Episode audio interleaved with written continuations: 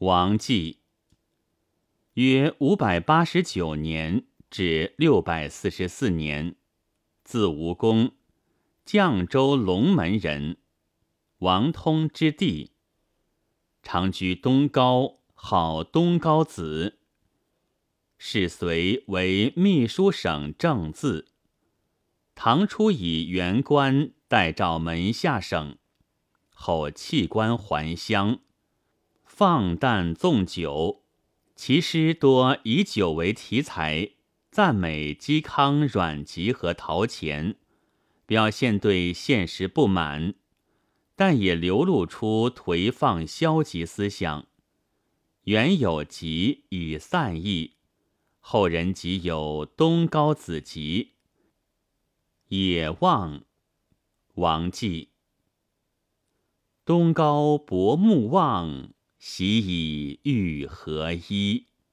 树树皆秋色，山山唯落晖。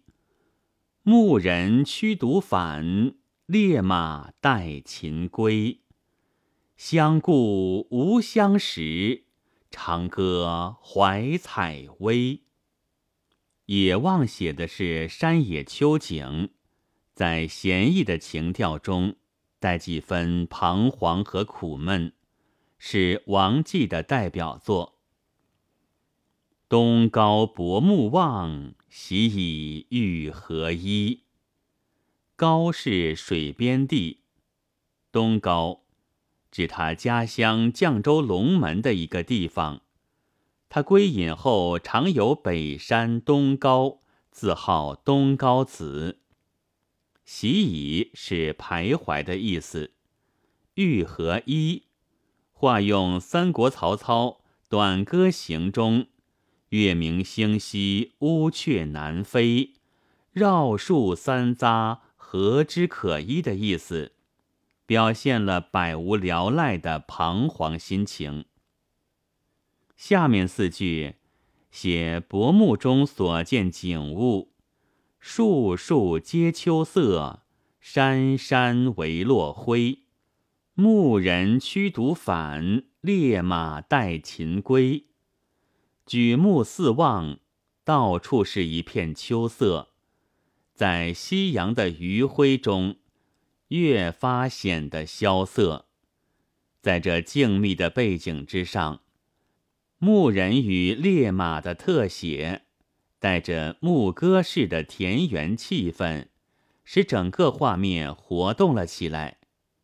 这四句诗宛如一幅山家秋晚图，光和色、远景与近景、静态与动态搭配的恰到好处。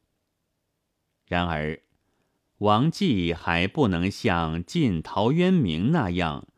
从田园中找到慰藉，所以最后说：“相顾无相识，长歌怀采薇。”说自己在现实中孤独无依，只好常吟采薇之诗以寄意了。《诗经·少南·草虫》有云：“至彼南山，言采其薇。”未见君子，我心伤悲。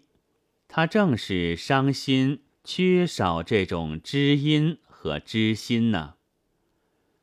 读熟了唐人的诗，也许并不觉得这首诗有什么特别的好处。可是，如果沿着诗歌史的顺序，从南朝的宋齐梁陈一路读下来，忽然读到这首《野望》，便会为他的朴素而叫好。南朝诗风大多华 mỹ 艳丽，好像浑身裹着绸缎的珠光宝气的贵妇，从贵妇堆里走出来，忽然遇见一位金钗布裙的村姑，她那不施脂粉的朴素美，就会产生特别的魅力。王继的《野望》便有这样一种朴素的好处。这首诗的题材是五言律诗。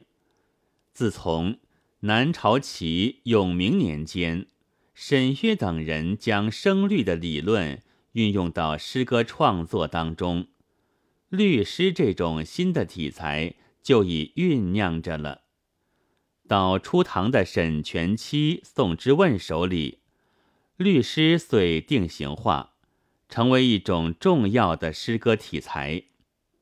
而早于沈宋六十余年的王继，已经能写出《野望》这样成熟的律诗，说明他是一个勇于尝试新形式的人。这首诗首尾两联抒情言事，中间两联写景，经过情景情这一反复，诗的意思更深化了一层。这正符合律诗的一种基本章法。本文作者袁行佩，朗读：白云出岫。